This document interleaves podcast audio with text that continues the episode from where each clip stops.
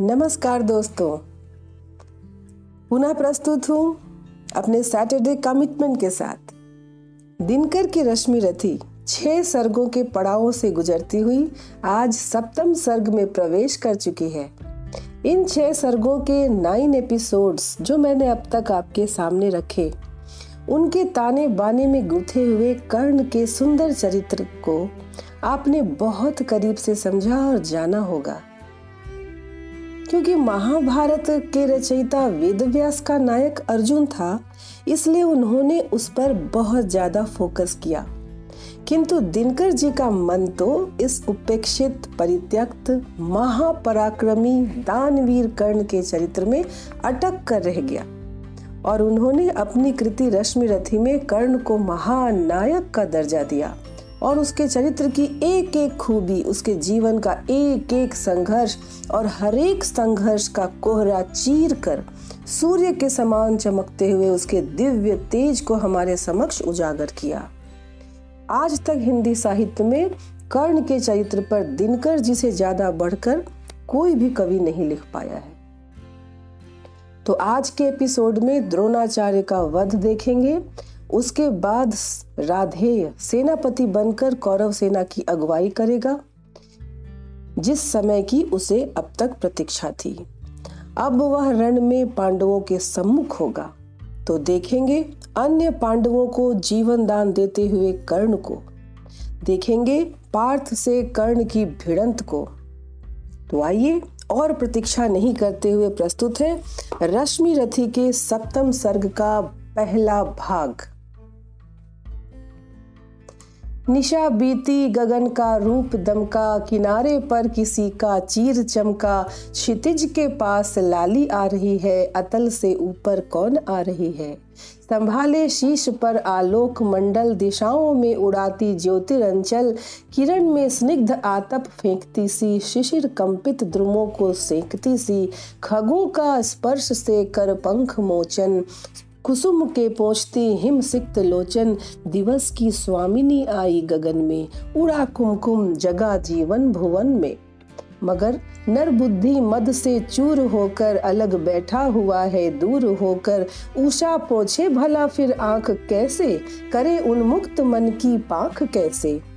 मनुज विभट ज्ञानी हो चुका है, कुतुक का उत्स पानी हो चुका है। प्रकृति में कौन वह उत्साह खोजे? सितारों के हृदय में राह खोजे? विभा नर को नहीं भरमाएगी यह, मनस्वी को कहाँ ले जाएगी यह? कभी मिलता नहीं आराम इसको, न छेड़ो, है अनेकों काम इसको। महाभारत मही पर चल रहा है। भुवन का भाग्य रण में जल रहा है। मनुज ललकारता फिरता मनुज को, मनुज ही मारता फिरता मनुज को। पुरुष की बुद्धि गौरव खो चुकी है। सहेली सर पीने की हो चुकी है। न छोड़ेगी किसी अपकर्म को वह, निगल ही जाएगी सदकर्म को वह। मरे अभिमन्यु अथवा भीष्म टूटे, पिता के प्राण सुत के साथ छूटे। मचे घन घनघोर हाहाकार चित्कार जग में भरे वैधव्य की चित्कार जग में मगर पत्थर हुआ मानव का हृदय है। फकत वह खोजता अपनी विजय है। नहीं ऊपर उसे यदि पाएगा वह, पतन के गर्त में भी जाएगा वह। पड़े सबको लिए पांडव पतन में, गिरे जिस रोज द्रोणाचार्य रण में। बड़े धर्मिष्ठ भावुक और भोले, युधिष्ठिर जीत के हित झूठ बोले। यहाँ मैं आप लोगों को क्लियर कर दूँ कि युधिष्ठिर ने जीत के लिए झूठ बोला था, जो वह धर्मराज कहलाते थे। अश्वत्थामा की मृत्यु का समाचार सुने बिना द्रोणाचार्य को मार पाना असंभव था।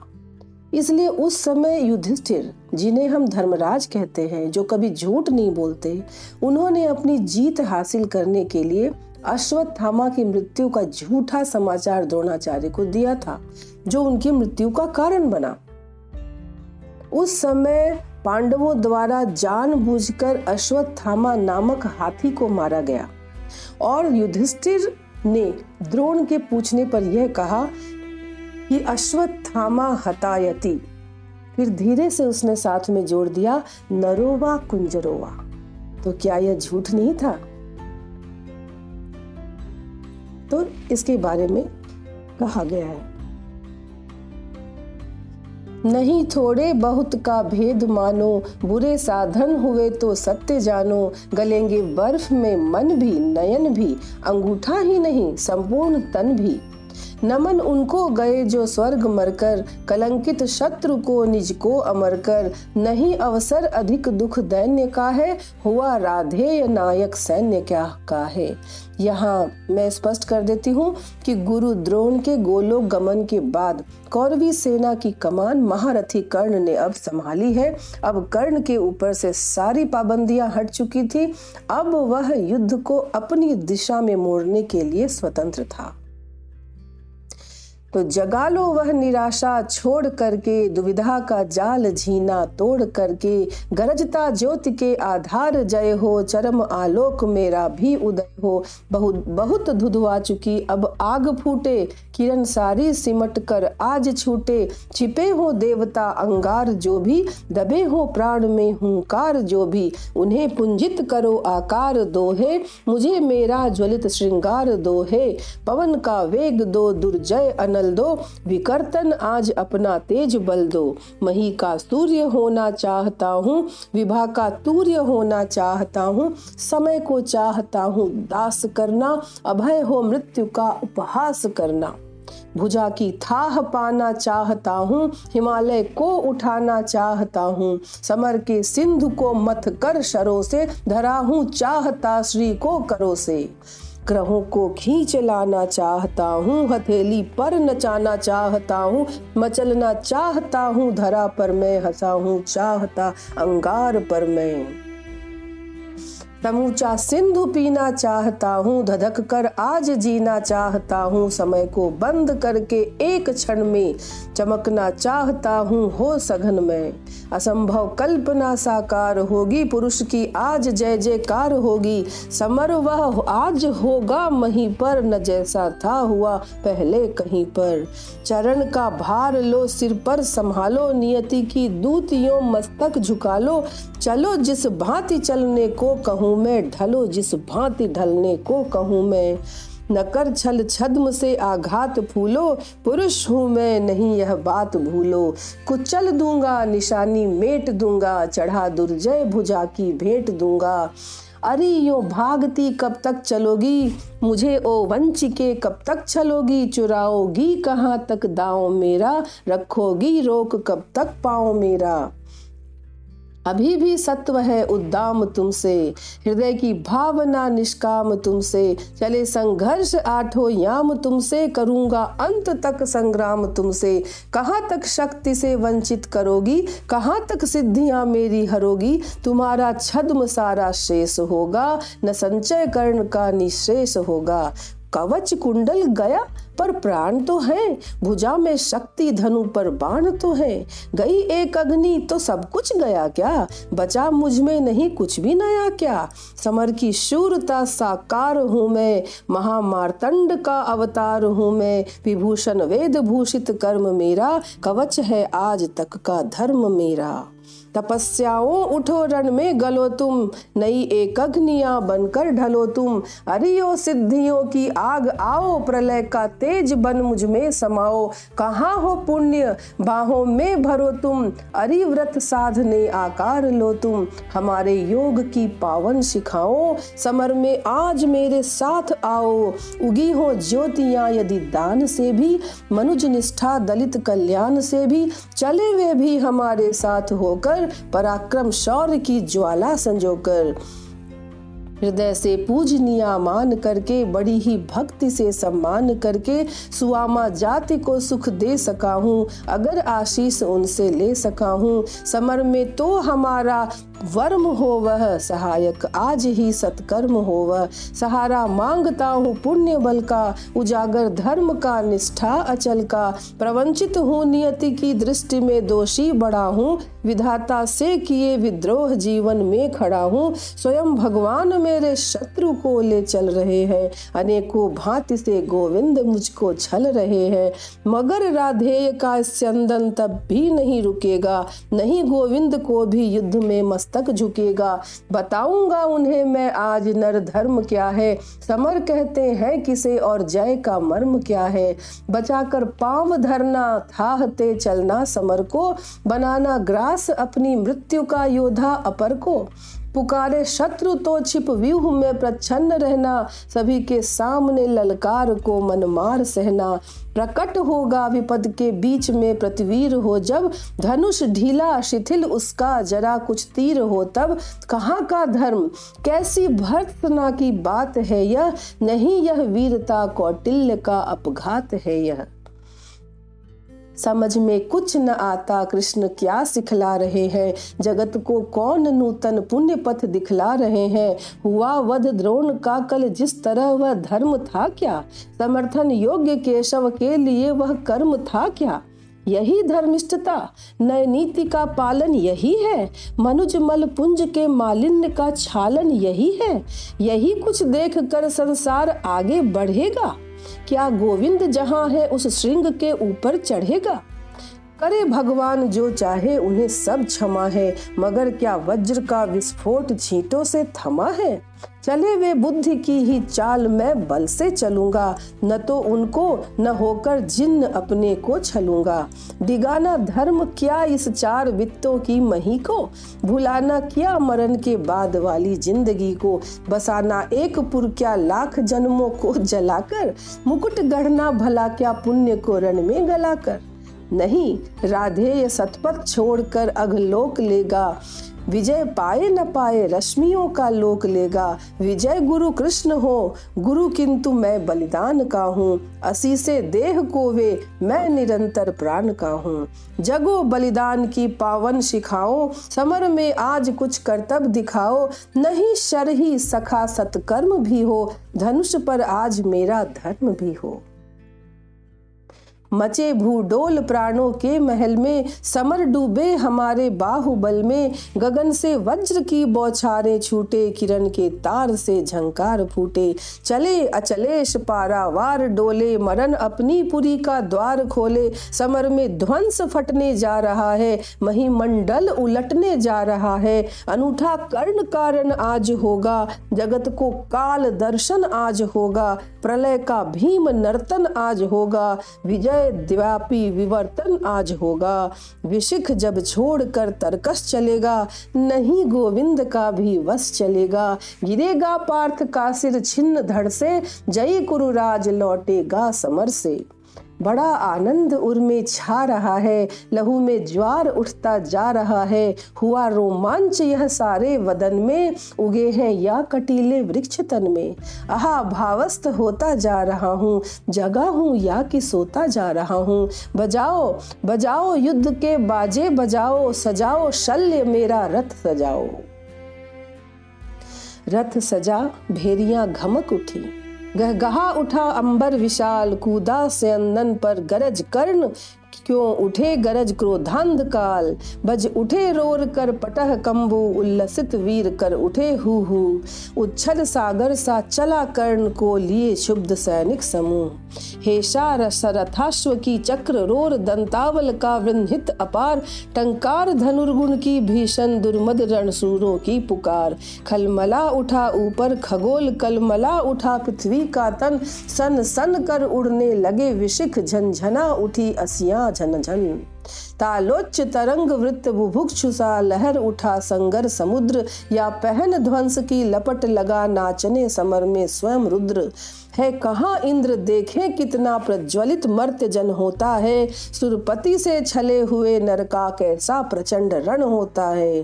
अंगार वृष्टिपा धधक उठे, जिस तरह शुष्क कानक का तृण सकता न रोक शस्त्री की गति पुंजित जैसे नवनीत मसृण। यम के समक्ष जिस तरह नहीं चल पाता बद्ध मनुज का वश, हो गई पांडवों की सेना त्यों ही बाणों से विद्ध विवश। भागने लगे नरवीर छोड़ वह दिशा जिधर भी झुका कर्ण, भागे जिस तरह लवा का दल सामने देख रोशन सुपर्ण। रण में क्यों आए? आज लोग मन ही मन पछताते थे। दूर से देखकर भी उसको भय से सब सहमे जाते थे। काटता हुआ रण विपिन क्षुब्ध राधेय गरजता था क्षण क्षण। सुन सुन निनाद की धमक शत्रु का व्यूह लरजता था क्षण क्षण।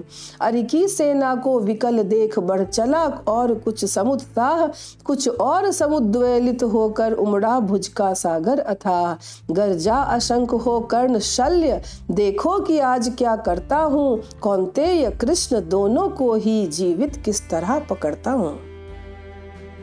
बस आज शाम तक यही सुयोधन का जय तिलक सजा करके लौटेंगे हम दुदुम भी अवश्य रण की रण बीच बजा करके। इतने में कुटिल नियति प्रेरित पड़ गए सामने धर्मराज। टूटा कृतांत सा कर्ण कोक जिस तरह टूट पड़े बाज। लेकिन दोनों का विषम युद्ध क्षण भर भी नहीं ठहर पाया। सह सकी गहरी चोट स्थिर की मुनि कल्प मृदुल काया। भागे वे रण को छोड़ कर ने झपट दौड़ कर कहा, ग्रीव, कौतुक से बोला, महाराज, तुम तो निकले कोमल अतीव। हाँ भीरू नहीं, कोमल कहकर ही जान बचाए देता हूँ। आगे की खातिर एक युक्ति भी सरल बताए देता हूँ। है विप्र आप सेविये धर्म, तरुतले कहीं निर्जन वन में। क्या काम साधुओं का कहिए इस महाघोर घातक रण में? मत कभी छात्रता के धोखे रण का प्रदाह झेला करिए। जाइए, नहीं फिर कभी गरुड़ की झपटों से खेला करिए। भागे विपन्न हो समर छोड़, ग्लानी में निमज्जित धर्मराज, सोचते कहेगा, क्या मन में जाने यह सूरों का समाज? प्राण ही हरण करके रहने क्यों नहीं हमारा मान दिया? आमरण ग्लानी सहने को ही पापी ने जीवन दान दिया। समझे नहाए कौनते कर्ण ने, छोड़ दिए किस लिए प्राण? गर्दन पर आकर लौट गई सहसा क्यों विजयी की कृपाण? लेकिन अदृश्य ने लिखा, कर्ण ने वचन धर्म का पालन किया। खडग का छीन कर ग्रास उसे माँ के अंचल में डाल दिया। कितना पवित्र यह शील कर्ण जब तक भी रहा खड़ा रण में चेतना मई माँ की प्रतिमा घूमती रही तब तक मन में। सहदेव युधिष्ठिर नकुल भीम को बार बार बस में लाकर कर दिया मुक्त हंसकर उसने भीतर से कुछ इंगित पाकर। देखता रहा सब शल्य किंतु जब इसी तरह भागे पवितन बस होकर वह चकित कर्ण की ओर देख यह परुष वचन, रे सूत पुत्र, किस लिए विकट यह काल पृष्ठ धनु धरता है? मारना नहीं है तो फिर क्यों वीरों को घेर पकड़ता है? संग्राम विजय तू इसी तरह संध्या तक आज करेगा क्या? मारेगा अरियो को कि उन्हें दे जीवन, स्वयं मरेगा क्या? रण का यह विचित्र, खेल मुझे तो समझ नहीं कुछ पड़ता है। कायर, अवश्य कर याद पार्थ की, तू मन ही मन डरता है।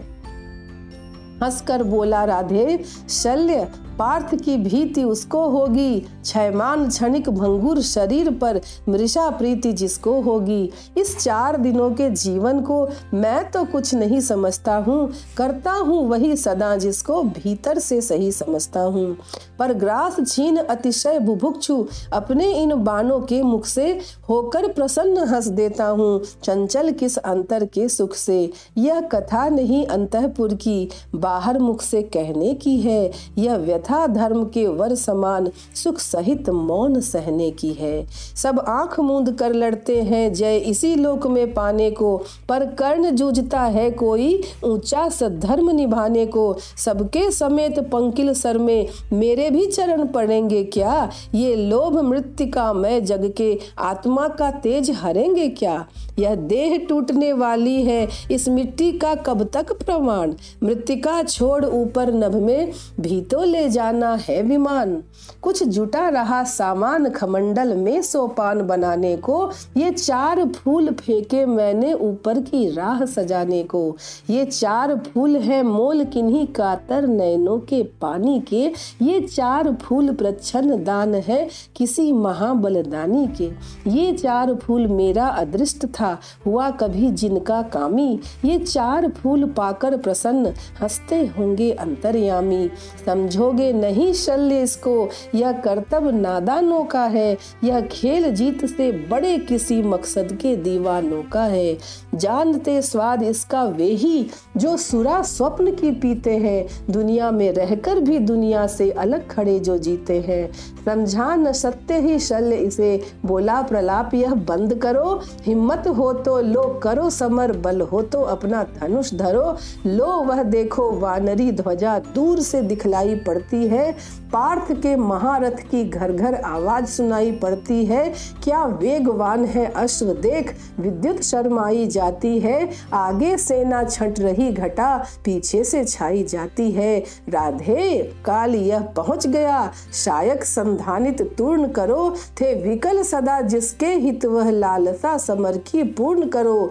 पार्थ को देख उच्छल उमंग पूरित उर पारावार हुआ। दम्भोली नाद कर कर्ण कुपित अंतक सा भीमाकार हुआ। बोला विधि ने जिस हेतु पार्थ हम दोनों का निर्माण किया, जिस लिए प्रकृति के अनल तत्व का हम दोनों ने पान किया, जिस दिन के लिए किए आए हम दोनों वीर अथक साधन, आ गया भाग्य से आज जन्म जन्मों का निर्धारित वह क्षण आओ हम दोनों विशिख वह निपूजित हो जय जयकार करें, मर्म छेदन से एक दूसरे का जी भर कर सत्कार करें।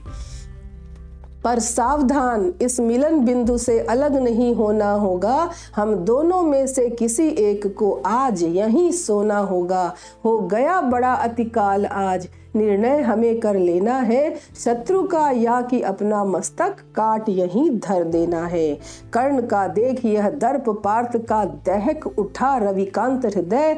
बोला, रे सारथी पुत्र, किया तूने सत्य ही योग्य निश्चय, पर कौन रहेगा यहाँ? अभी बात बताए देता हूँ। धड़ पर से तेरा शीस मूड ले अभी हटाए देता हूँ। यह कहकर अर्जुन ने तान कान तक धनुष बाण संधान अनुमान किया, अपने जानते विपक्षी को हत ही उसने अनुमान किया। पर कर्ण झेल वह महाविशिक कर उठा काल सा अट्टहास, रण के सारे स्वर डूब गए, छा गया निनद से दिशाकाश। बोला, शाबाश वीर अर्जुन, यह खूब गहन सत्कार रहा, पर बुरा न मानो अगर आन कर मुझ पर वह बेकार रहा। मत कवच और कुंडल विहीन, इस तन को मृदुल को कमल समझो। साधना दीप्त वक्षस्थल को अब भी दुर्भेय अचल समझो।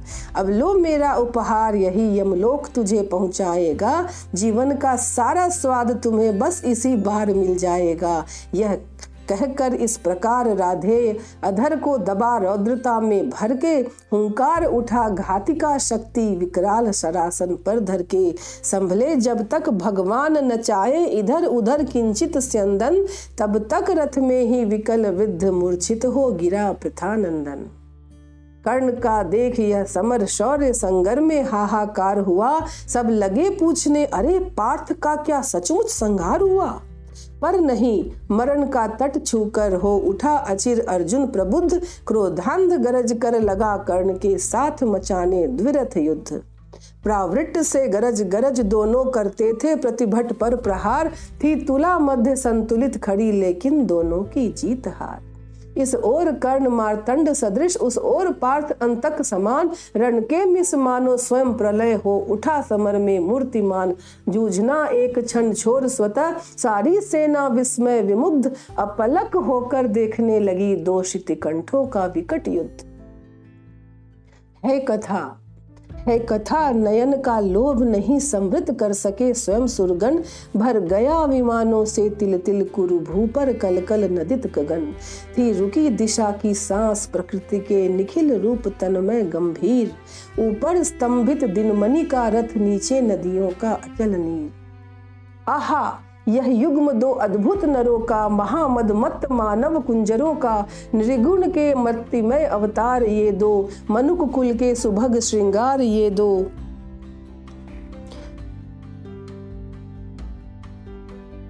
परस्पर हो कहीं यदि एक पाते, ग्रहण कर शील की यदि टेक पाते, मनुजता को न क्या उत्थान मिलता, अनूठा क्या नहीं वरदान मिलता? मनुज की जाति का पर शाप है यह, अभी बाकी हमारा पाप है यह। बड़े जो भी कुसुम कुछ फूलते हैं अहंकृति में भ्रमित हो भूलते हैं। नहीं हिलमिल विपिन को प्यार करते, झगड़ कर विश्व का संहार करते।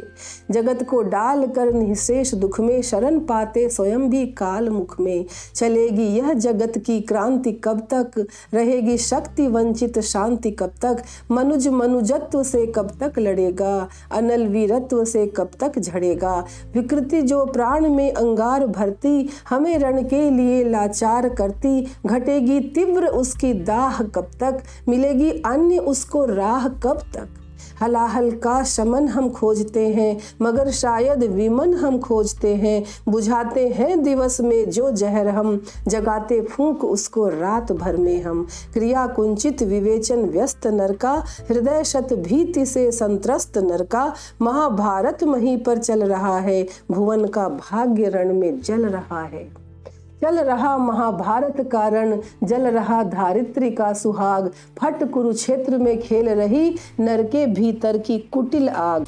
बाजियों गजों की लोथों में गिर रहे मनुज के छिन्न अंग। बह रहा चतुष्पद और द्विपद का रुधिर मिश्र हो एक संग। गत्वर गए रहे सुधर भूधर से लिए रक्त रंजित शरीर। थे जूझ रहे कौनते कर्ण, क्षण क्षण करते गर्जन गंभीर। दोनों रण कुशल धनुर्धर नर, दोनों समबल, दोनों समर्थ, दोनों पर दोनों की अमोघ थी विशिख वृष्टि हो रही व्यर्थ। तो आज के लिए दोस्तों इतना ही। रश्मि रथी का प्रथम भाग आज मैं यहीं पर विश्राम करती हूँ। अगले शनिवार को रश्मि रथी के सप्तम सर्ग के दूसरे भाग के साथ ही संपूर्ण रश्मि रथी को शेष करेंगे हम लोग एक साथ मिल के बैठ के। तो दोस्तों, सुनना न भूलें। अगली बार शनिवार को फिर मिलते हैं रश्मि रथी के सप्तम सर्ग के अंतिम दूसरे पार्ट के साथ। धन्यवाद। Bye bye.